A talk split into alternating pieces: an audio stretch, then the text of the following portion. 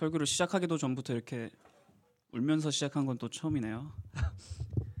아. 하나님 말씀입니다. 고린도전서 4장 6절 말씀입니다. 고린도서 4장 6절 말씀입니다. 한 구절이니까 다 함께 큰 소리로 합독하며 읽겠습니다. 읽겠습니다. 형제들아 내가 너희를 위하여 이 일에 나와 아볼로를 들어서 본을 보였으니 이는 너희로 하여금 기록된 말씀 밖으로 넘어가지 말라 한 것을 우리에게 배워 서로 대적하여 교만한 마음을 가지지 말게 하려 함이라. 아멘. 혹시 여러분들 중에 여기서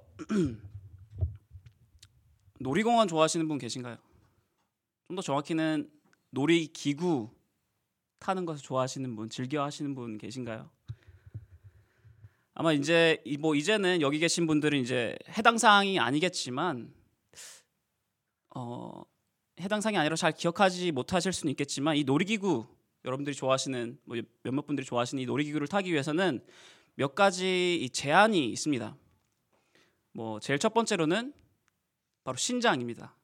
키를 얘기하죠. 이 현재 여러분들 아마 이 해당 사항이 없으실 거예요. 이 키에 대한 이 제한이 대다수의 놀이기구나 특히나 이 특히나 이런 이 재미있는 놀이기구들은 평균 제한이 이 신장 제한이 110cm입니다. 말 그대로 키가 110cm 이상이 되지 않으면 이 놀이기구를 탈 수가 없다라는 것입니다. 어렸을 적에 저는 이, 이 신장 제한 이, 이 신장 제한 때문에 놀이기를 타고 타지 못해서 슬펐던 적이 없습니다. 왜냐하면 아, 저 같은 경우는 어렸을 적에 항상 좀 쿨해 보이고 싶었나 봐요. 항상 쿨해 보이고 싶었기 때문에 나의 이 표정을 무너뜨리는 놀이기구를 탄다? 어, 그렇게 뭐 이렇게 와닿지가 않았어요. 별로 이렇게 놀이기구 타는 걸 좋아하지 않았습니다. 그래서 하지만 그것과 저와는 다르게 아, 이제 저의 몇몇 친구들은 놀이기구를 타는 거 너무 좋아해서 이 놀이기구를 타지 못한다는 놀이공원 갔는데 놀이공원 놀이기구를 타지 못한다 그들에게 너무나도 슬픈 일이었던 거죠. 그래서 그들은 놀이기구를 타기 위해서 조금 몇 가지 일을 행했습니다. 이제 놀이기구 이 검사 그 안전 요원이 검사 이 키를 신장을 검사를 할 때 발 뒤꿈치를 조금 올린다든지 아니면은 좀 덩치 큰 어른 뒤쪽에 살짝 숨어서 이제 검사에 안 걸리게 하면서 이렇게 통과를 한다든지 하면서 이 놀이기구를 몰래 탄 친구들이 있었습니다. 이 친구들은 아마 이 신장 제한이라는 것을 별로 이렇게 중요시 여기지 않았던 것이겠죠. 놀이기구의 이용에는 이 신장 제한 말고도 또 다른 제한이 있습니다. 연령 제한이 있어요. 연령 제한이 있었다는 거 여러분 아시나요? 제가 알아본 바 이 롯데월드 같은 경우는 대다수의 놀이기구들이 다 연령 제한이 있습니다. 그럼 연령 제한이 과연 몇 살일까요? 4살 이하?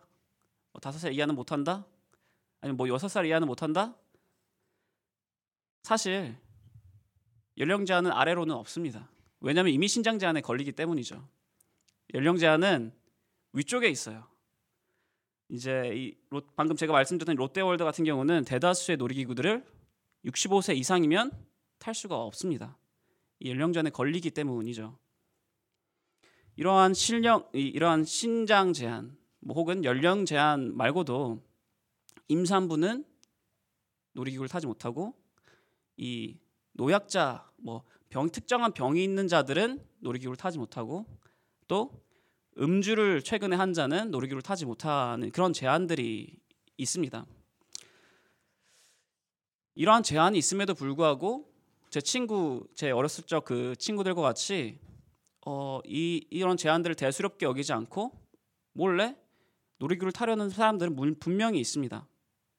왜냐하면 재밌으니까 타면 재밌으니까. 그런데 제가 최근에 한 영상을 이렇게 보게 되었습니다. 어떠한 영상이었냐면 약간 이 자이로드롭 아시죠? 갑자기 확 떨어지고 올라갔다 톡 떨어지고 하는 그 놀이기구.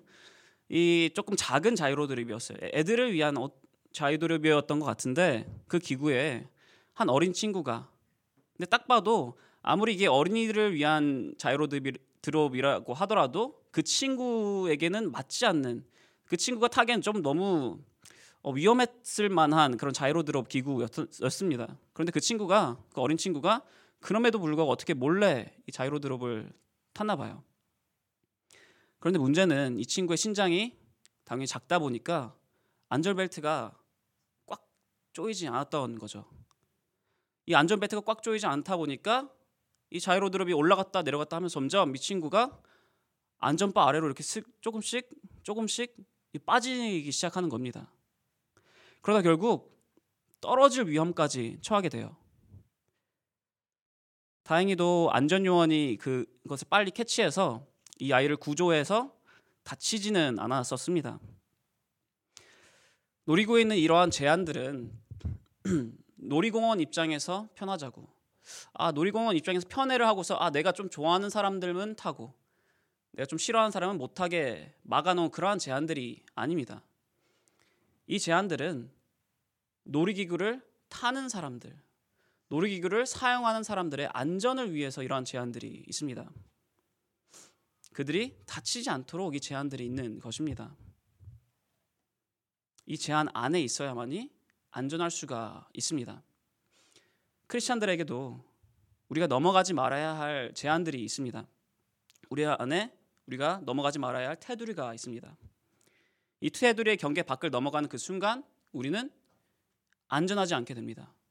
이 테두리 밖을 넘어가는 그 순간 우리는 죽음의 위협에 휩싸이게 됩니다. 이 제안은 이 테두리는 바로 말씀입니다.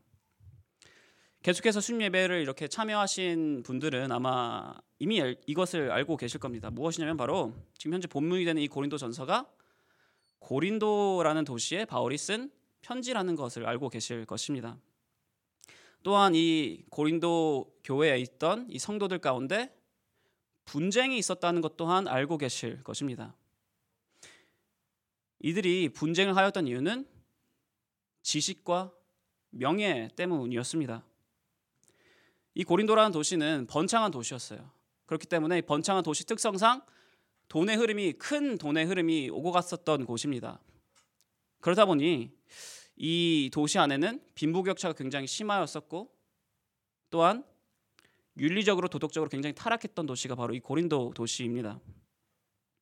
그런 도시다 보니까 그곳에 살고 있던 사람들이 중요시 여겼던 것은 당연하게도 돈이 제일 중요시 여겼었고 두 번째로는 바로 명예를 중요시 여겼었습니다. 고린도 사람들은 명예를 중요시 여겼어요. 그리고 그 고린도 사람들은 명예를 높이는 방법을 방법을 몇 가지 행하였는데 그 중에 첫 번째 방법은 당연하게도 돈을 사용해서 명예를 높이는 것이었습니다. 그리고 다른 방법은 바로 지식을 사용해서 명예를 자신의 명예를 높이는 것이었어요. 좀 배운 사람, 똑똑한 사람, 철학적인 사람 이라는 사람들은 이 고린도에서 좀 시켜 세워 주었기 때문에 좀 존경해 주었기 때문에 사람들은 나는 똑똑하다라는 것을 항상 증명하고 싶어 했어요. 나는 다른 사람들 많이 알고 있다라는 것을 항상 증명하고 그것을 통해서 다른 사람들을 이기고 싶어 하였었습니다. 뽐내려 하였어요. 문제는 그러한 이 그러한 모습들이 교회 밖에서만 이루어진 것이 아니라 교회 안에서도 똑같이 이루어지고 있었다라는 것입니다. 그러다 보니 사람들이 나는 똑똑한 것을 계속해서 증명하려 하고 교회 안에서도 그것을 증명하려 하다 보니까 교회 안에서 당연하게도 분쟁이 일어났고 그 분쟁을 통해 사람들 간에 파가 나뉘게 되었어요. 사람들 말합니다. 아볼로파. 나는 아볼로파다. 나는 베드로파다. 나는 바울파다. 등등 하면서 서로 파가 갈리면서 서로를 대적하였었습니다. 그러면서 말합니다. 아, 볼로의 가르침이야말로 제일이다. 아니, 아니다. 베드로가 제일이다. 아니, 바울이야말로 진짜 그 누구보다 뛰어난 가르침을 주는 자다라고 말하면서 서로를 대적하였습니다. 그런데 아까도 말하였듯이 이 고린도의 교회에 있는 성도들이 이렇게 이 파가 나뉘고 그 파에 속하게 된 이유는 그들이 주장하는 것처럼 아 진짜로 아볼로가 정말 대단해서 진짜로 자신들이 생각하기에 바울이 정말 제일 대단해서 뭐 베드로가 정말 제일 대단해서 그것 때문에 파가 나뉜 것은 아닙니다. 이들이 파를 나누고 각 파에 속했던 이유는 증명하고 싶었기 때문이에요. 자신의 지식이 뛰어나다는 것을 증명하고 싶어서. 자신이 다른 사람보다 더 낫다. 내가 이 사람보다 더 많은 지식을 가지고 있고 내가 더 똑똑하다라는 것을 증명하고 싶어서 그들이 알고 있었던 유명한 크리스천 가운데 유명하였던 자들의 이름을 이용한 것입니다. 아볼로라는 이름을 바울이라는 이름, 베드로라는 이름을 이용하면서 야 이 사람을 믿어야지만 우리가 그 사람을 믿는 것이야말로 진짜 지식적으로 뛰어난 거야라고 주장하고 싶어했고 증명하고 싶어했습니다. 그렇기 때문에 이제 파가 갈렸던 거고 그렇기 때문에 분쟁이 생겼던 것입니다. 자신을 뽐내고 싶어서 교만 가운데 있어서 이들은 파가 갈렸던 것입니다. 그리고 이들이 이렇게 교만 가운데 있었던 이유는 바로 그들이 말씀 안에 거하지 않았기 때문입니다. 오늘 본문 말씀을 다시 한 번 더 읽어보겠습니다. 6절입니다. 다시 한 번 더 두 번째 읽는 이 구절이니까 조금 더 한번 이 무슨 의미인지 한번 생각하시면서 읽어보겠습니다. 하나, 둘. 형제들아, 내가 너희를 위하여 이 일에 나와 아볼로를 들어서 본을 보였으니 이는 너희로 하여금 기록된 말씀 밖으로 넘어가지 말라 한 것을 우리에게 배워서 서로 대적하여 교만한 마음을 가지지 말게 하려 함이라. 아멘. 바울은 고린도 성도들을 이렇게 권면을 합니다. 기록된 말씀 밖으로 넘어가지 말아라. 기록된 말씀에 밖으로 넘어가게 되면 너희들은 서로 대적하게 되고 서로 교만한 마음을 가지게 될 것이다라고 말하는 것입니다. 맞습니다, 여러분. 크리스찬이라면 말씀의 테두리 밖으로 넘어가서는 안 됩니다. 말씀의 테두리 밖으로 넘어가게 되면 사람은 이런 교만과 같은 죄에 빠질 수밖에 없습니다. 이것은 불변의 진리입니다. 태초부터 보였던 진리입니다. 창세기 3장은 이 사람의 불순종이 시작되는 그 시작이 되, 시작이 적혀 있는 장입니다. 3장에서는 이렇게 이 간교한 뱀이 나옵니다. 그리고 그, 감, 그 간교한 뱀은 이 하와에게 다가가 이렇게 이야기를 해요. 하나님이 정말로 너에게 동산 안에 있는 모든 나무 열매를 먹지 말라고 하였느냐 라고 질문을 합니다. 그 질문에 하와가 이렇게 답을 해요. 하나님께서는 동산 안에 있는 나무 열매를 다 먹어도 좋다고 하셨다. 그러나 동산 한가운데 있는 나무 열매는 먹지도 만지지도 말라 하셨다. 이것을 어기면 죽게 될 것이다라고 말씀을 하셨다라고 이제 이 뱀에게 이야기를 합니다. 이것은 진실입니다. 그렇죠? 창세기 2장 17절에 보면 하나님께서 이렇게 말씀을 하십니다. 선악을 알게 하는 나무 열매는 먹지 말라. 내가 먹는 날에는 반드시 죽으리라 하시니라. 그럼에도 불구하고 뱀은 하와에게 이렇게 얘기를 합니다. 너희도 그거 먹어도 절대 죽지 않을 거야. 오히려 눈이 더 밝아지고 하나님 같이 될 거야. 선과 악을 구별할 수 있게 될 것이야. 죽지 않을 것이야. 라고 말하면서 하나님의 말씀과는 반대되는 말을 합니다. 하나님의 말씀에서 벗어난 말을 해요. 그런데 이 말을 듣고 아담과 하와는 뱀의 말을 듣고 선악과를 그 나무 열매를 먹게 됩니다. 그리고 그렇게 하나님 말씀에 불순종하게 되고 죄를 짓게 됩니다. 하나님 말씀에서 벗어난 그 모든 것은 죄가 됩니다. 요한일서 3장 4절에는 죄에 대해서 이렇게 말을 하고 있습니다. 요한일서 3장 4절 다 같이 한번 읽어보겠습니다. 하나, 둘. 죄를 짓는 자마다 불법을 행하나니 죄는 불법이라. 여기서 말하는 이 법은 하나님이 세우신 율법을 의미합니다. 하나님의 말씀을 의미하고 있어요. 즉 하나님의 법, 하나님 말씀에 따르지 않는 자, 하나님 말씀 안에 있지 않는 자는 죄를 짓고 있는 것이다라는 것입니다. 또한 헬라어로 죄를 하마르티아라고 합니다. 이 하마르티아라는 단어의 의미는 표적, 뭐 양궁에서 쏘는 이, 과, 이 관역 같은 그 표적을 의미합니다. 표적을 마치지 못하였다라는 의미를 가지고 있습니다. 표적에서 벗어나는 것, 탈선을 하게 되는 것, 하나님 말씀에서 벗어나는 것, 이 모든 것이 죄라는 것이, 것입니다. 고린도 교회에서 팔을 나누었던 사람들은 이것과 같이 말씀, 벗어났습니다. 말씀 밖으로 그들은 넘어갔습니다. 그로 인해 그들은 죄를 짓게 됩니다. 교만의 죄라는 죄를 짓고 서로를 대적을 하게 됩니다. 사람은 갈등을 가질 수가 있습니다. 그런데 대적은 해서는 안 됩니다. 서로 대적을 해서는 안 돼요. 이 갈등과 대적은 사실 언뜻 듣기에는 비슷한 뭐 거의 동의어 같이 보입니다. 하지만 두 가지 의미 굉장히 다른 의미를 가지고 있어요. 방금 이야기할 때 사람은 갈등을 가질 수 있습니다. 왜? 다른 사람이기 때문에. 우리는 다른 존재, 다른 점을 가지고 있기 때문에 갈등은 생길 수가 있어요. 이것은 크리스찬에게도 마찬가지입니다. 크리스찬 공동체 안에서도 마찬가지예요. 크리스찬 공동체 안에서도 갈등은 생길 수가 있습니다. 이것은 사역자분들을 보면 더 잘 알 수 있어요. 양을 인도하고 지켜야 하는 목자로서 사역자분들은 항상 갈등에 맞서게 됩니다. 뭐 사역자분들 간에 서로 사이가 안 좋다라는 뭐 그런 이야기가 아닙니다. 저랑 김지 목사님도 굉장히 사이가 좋습니다. 그런데 예를 들어서 이런 것입니다. 제가 오늘 이 예배를 준비하기 위해서 커피숍에 들려서 이렇게 예배를 준비하고 있었어요. 그 커피숍에서 예배를 준비하다가 이제 커피를 다 마셔가지고 하나 더 시키려고 이제 카운터로 갔는데 그 카운터에서 정말 오랫동안 보지 못했었던 친구를 만나게 됐었습니다. 그 친구랑 만나게 돼서 아, 너무 기분이 좋아가지고 너무 반가워서 아 야 진짜 오랜만이다. 너 잘 지내고 있었냐? 어떻게 지냈냐 하면서 이렇게 굉장히 반감을 표현하고 이제 대화를 했어요. 그 친구 또한 저에게 반감을 굉장히 표하면서 저의 삶을 궁금해하고 함께 서로 이렇게 이야기를 나누었었습니다. 그런데 그때 저는 고민을 하게 돼요. 이 대화를 하면서 계속해서 고민을 합니다.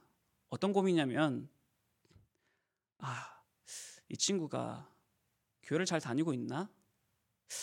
예배를 예배를 삶으로 살아가고 있을까? 이 질문을 내가 이 친구에게 너 교회 잘 다니고 있니? 요즘 교회 생활은 어떠니? 라는 질문을 해도 괜찮을까? 라는 고민입니다. 괜히 내가 이야기를 했다가 괜히 이 친구에게 너 교회 요즘 교회 어떠니? 라고 물어봤다가 이 친구가 그 질문에 불편한 감정을 가지게 되고 그 질문을 부담스러워하고 괜히 나를 좀 멀리하고 나를 싫어하게 되면 어떨까? 어떻게 하지? 라는 고민 때문에 나와 이 친구와의 관계가 관계 가운데 갈등이 생기면 어떡하지라는 이 고민 때문에 섣불리 얘기를 하지 못했었습니다.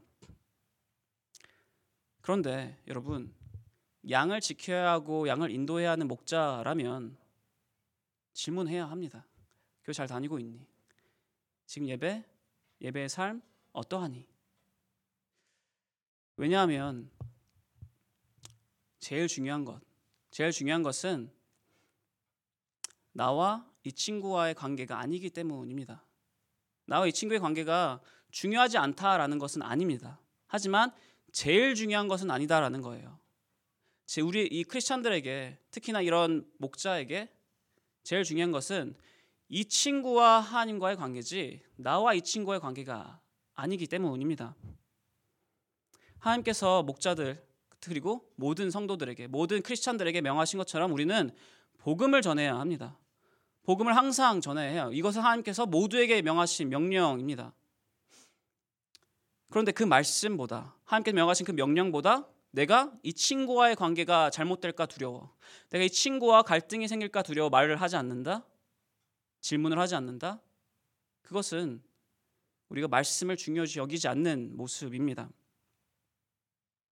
그렇기 때문에 아, 이 친구가 내가 이 질문을 하면 교회 잘 다니니? 요즘 예배 생활 어떠니? 라는 질문을 했을 때이 친구가 아, 나를 싫어하게 되, 면 어떠지? 어떡하지? 나를 다시는 안 보겠다고 하면 어떡하지? 라는 생각이 들지라도 그럴지라도 우리는 질문을 해야 합니다. 요즘 교회 잘 다니고 있니? 요즘 어떠니? 예배 생활이 힘드니? 교회를 아직 좀 오랫동안 쉬었다면 교회에 나와라. 예배로 나와라. 라고 우리는 권면을 하고 이야기를 해야 합니다. 왜냐하면 그것이 그 말씀이 제일 중요하기 때문에 이 친구와 하나님과의 관계가 제일 중요하기 때문에 우리는 우리 나와 이 친구의 갈등이 혹시나 혹여나 생길지라도 권면을 해야 하는 것입니다. 말씀을 전해야 하는 것입니다. 그렇게 이것과 같이 크리스찬들이라도 사람들과의 관계가 갈등이 생길 수 있습니다. 하지만 대적해서는 안 됩니다. 아, 이 친구 내가 어, 예배 나가라고 했더니 완전 나를 쌩까네. 아, 너 다시는 안 봐. 혹은 아, 이 사람 이, 이 친구 음? 자기 혼자만 경건한 척하고 자기 혼자, 혼자만 올바른 척하고 아, 이 커피숍 다시는 안 하겠다. 혹여나 마주칠까 두려우니까 이렇게 다시는 이곳에 안 와야겠다. 혹은 아, 이 친구가 내 편을 안 들어주네. 아, 이 친구, 너 이제 나의 적이야. 다시는 너 안 볼 거야. 이러한 대적을 해서는 우리는 안 됩니다. 관계를 끊어내서는 안 됩니다. 이러한 대적, 이러한 관계 끊으면 우리가 교만하기 때문에 행해지는 것이기 때문입니다. 그리고 교만은 하나님의 말씀으로서 벗어난 죄입니다. 그리고 죄의 삭은 사망입니다. 아까도 이야기하였듯 놀이기구에 이용 제한이 있는 이유는 그 이용자들을 지키기 위해서 그들의 안전을 위해서 이 제한들이 있습니다. 그들이 다치지 않기 위해서 그들 다치도록 하지 않기 위해서 이 제한들이 있어요. 크리스천에게 말씀이라는 제한이 있는 이유는 이 태, 말씀이라는 테두리가 있는 이유는 우리를 불편하게 만들고 우리를 억압하기 위해서가 아닙니다. 놀이기구에 있는 이 제한과 같이 우리에게 말씀이라는 테두리가 있는 이유는 우리를 지켜주기 위해서 있습니다. 영원한 죽음으로부터 지켜주기 위해서 있습니다. 우리를 구원으로 이르기 위해서 있습니다. 사람은 사람 모두는 죄인입니다.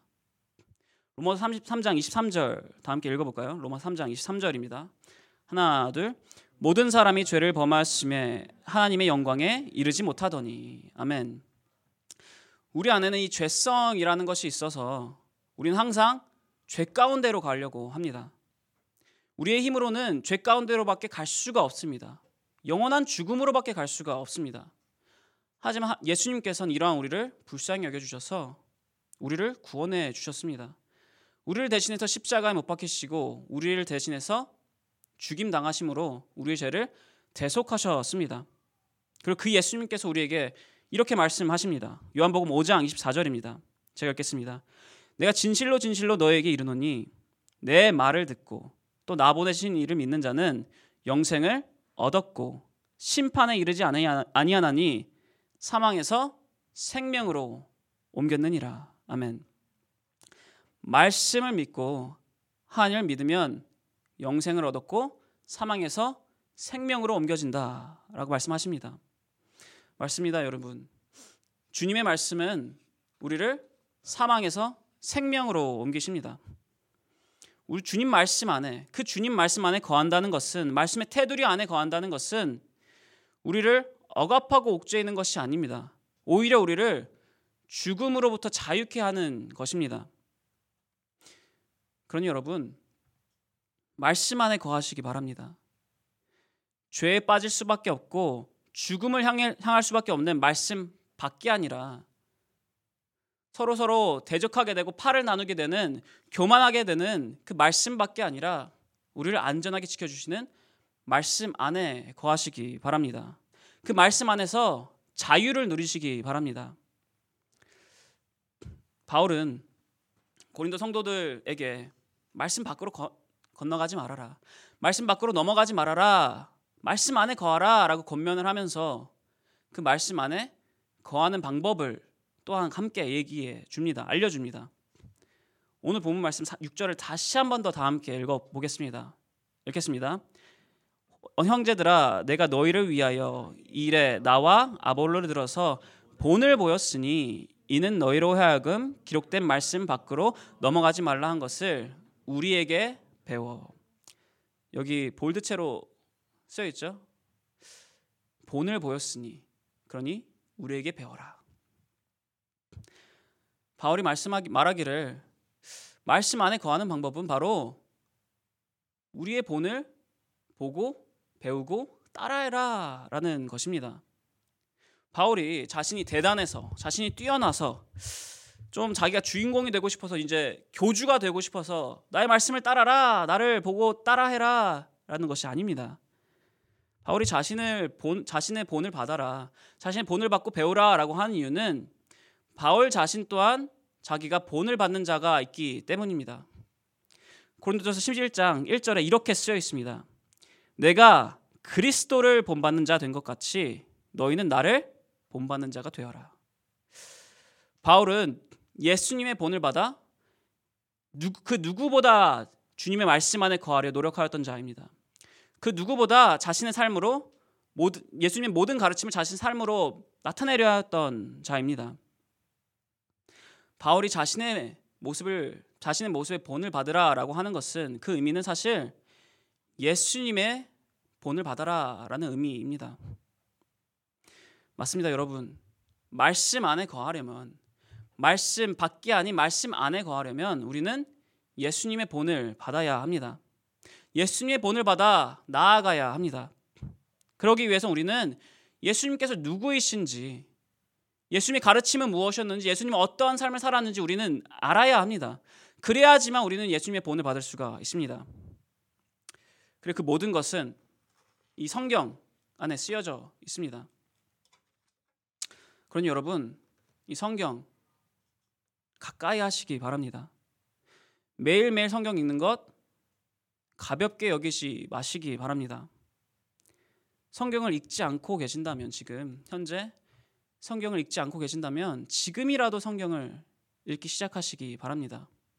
그리고 성경을 매일매일 읽는, 읽음에도 불구하고 그 성경 읽는 것을 숙제를 해치우는 것처럼 하고 계신다면 그러지 마시기 바랍니다. 성경을 눈으로 읽는 것이 아니라 마음으로 말씀을 받으시기 바랍니다. 제가 최근에 좀 굉장히 바빴습니다. 굉장히 바쁜 삶을 살고 있었는데 개인적으로나 사역적으로나 굉장히 바빴는데 이것이 이 바쁜 삶이 굉장히 헛돼 보이는 것 같았습니다. 그래서 굉장히 지쳤었습니다. 아 이렇게 노력해도 결과가 나오지 않으니 아, 이거 다 헛된 거 아닌가 하는 생각이 들고 마음이 들었었습니다. 내 마음과 영은 지금 굉장한 목마름 가운데 있는데 주님께서 허락하신 이 시냇물 가운데 나갈지라도 이, 이 말이 이, 이 물이 나의 목마름을 제대로 채워주지 않는 것입니다. 그래서 굉장히 힘들어 했었어요.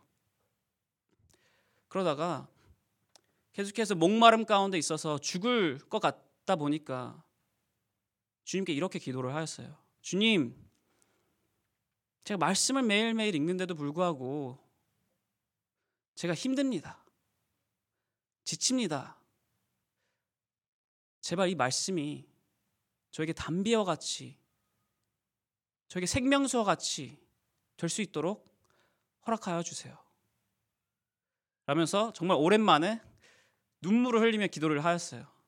그러자 그 기도라는 그 순간부터 제가 더 이상 걱정하지 않게 되고 더 이상 불안에 휩싸이지 않고 그 순간부터 위로를 받고 평안을 얻어 말씀을 읽을 때 많은 묵상을 하게 되고 말씀을 읽을 때 하나님의 말씀이 무엇인지 나에게 해주신 말씀이 무엇인지 더 정확히 알게 된 것입니다. 그러니 여러분 혹여나 저와 같이 이렇게 말씀을 읽으 매일매일 읽는데도 불구하고 이 말씀이 나에게 담배와 같이 느껴지지 않는다면 주님께 진심된 고백을 하시기 바랍니다. 그럴 때 우리가 진심으로 주님께 고백으로 기도를 할 때 주님께서는 우리를 위로하시고 안위하시고 우리가 이 말씀을 통해서 말씀 안에 거할 수 있도록 도와주실 것입니다. 말씀 안에 거하면서 우리가 주님께 지킴받고 보호받고 구원의 길로 걸을 수 있는 말씀 안에서 죄에서 자유할 수 있는 그런 모든 여러분 되시기를 축원합니다. 다 함께 기도하겠습니다. 우리 순예배 항상 기도하는 것 같이 어, 사역자분들이 이렇게 돌아가시면서 기도를 여러분들에게 해줄 텐데 혹시 혹여나 기도를 원치 않으신 분들은 지금 이 자리에서 그냥 앉아 계시고 내가 기도를 받고 싶다 하시는 분들은 땅에 앉거나 무릎 꿇으셔서 기도를 하시면 사역자분들이 돌아가, 돌아가, 돌아다니면서 기도를 해드리겠습니다. 기도를 하실 때 이렇게 기도하셨으면 합니다. 주님께서 주신 오늘 말씀, 주님께서 말씀하신 것, 말씀 안에 거하라라고 말씀하셨습니다. 그러니 이 시간 가운데 결단하셨으면 합니다. 주님, 내가 말씀 안에 거하겠습니다. 이 말씀 안에 거하는 것을 나의 족쇄처럼 여기는 것이 아니라 이 말씀 안에 거하는 것이 나에게 자유된다는 것을 믿고 나아가겠습니다. 이 죽음으로부터 죄로부터 자유할 수 있다는 것을 믿으며 나아가겠습니다. 주님 그러니 내가 매일매일 가운데 읽는 이 말씀이 나에게 담비와 같이 내려지도록 허락하여 주십시고 나와 함께 하여 주옵소서라고 다 함께 기도하였으면 합니다. 결단하여 기도하였으면 합니다. 그럼 다 함께 기도하겠습니다.